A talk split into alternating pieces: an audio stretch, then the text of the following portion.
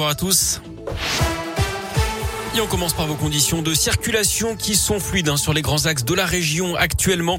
À la une, on va passer un mois de janvier difficile à l'hôpital, mais pas que, prévient Olivier Véran, le ministre de la Santé qui craint un dysfonctionnement de la société à cause du variant Omicron qui fait augmenter le nombre de cas et de cas contacts. D'après le ministre de la Santé, la question d'une quatrième dose de vaccin pour les personnes fragiles va d'ailleurs se poser très rapidement. Le gouvernement qui attend les retours des données d'Israël qui a ouvert cette quatrième dose aux plus de 60 ans.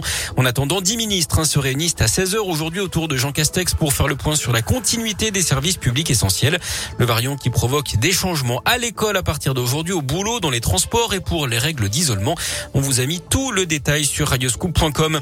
L'actu, c'est aussi cette femme jugée pour avoir fabriqué et vendu de faux passes sanitaires. Elle s'était introduite sur le site de l'assurance maladie pour les falsifier. Elle les revendait ensuite 50 à 100 euros. À retenir également dans la région cette galère sur la 6 au nord de Lyon. Hier après-midi, des dizaines de kilomètres de bouchons à cause de vaches en divagation sur l'autoroute vers Villefranche-sur-Saône à la frontière avec l'Ain.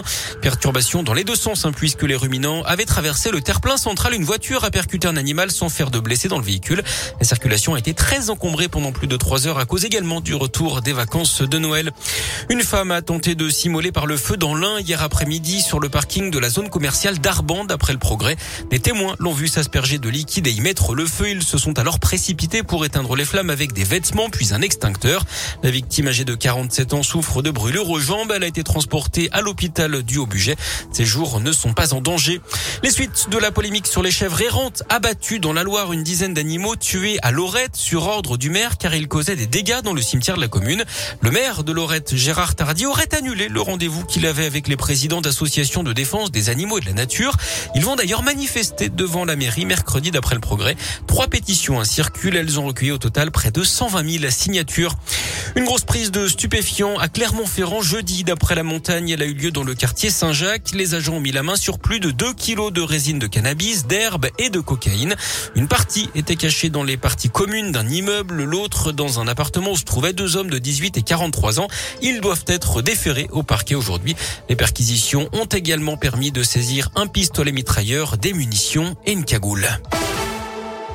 Du sport, du rugby avec les 16e de finale de la Coupe de France et le Clermont Foot sorti sans gloire hein, à Bastia, club de Ligue 2 hier 2-0. La Saint-Etienne, elle s'est imposée 4-1 à Louan face à Jura Sud. Le match a été interrompu plusieurs minutes à cause de jets de pétard depuis les tribunes. Ça passe également pour Monaco et pour Marseille. À suivre ce soir le PSG à Vannes. Et puis en rugby, la victoire au finish du Loup face au Racing hier 37 à 35. Les Lyonnais qui sont à 6e du classement de top 14, juste devant la SM qui avait battu à Toulouse. C'était samedi.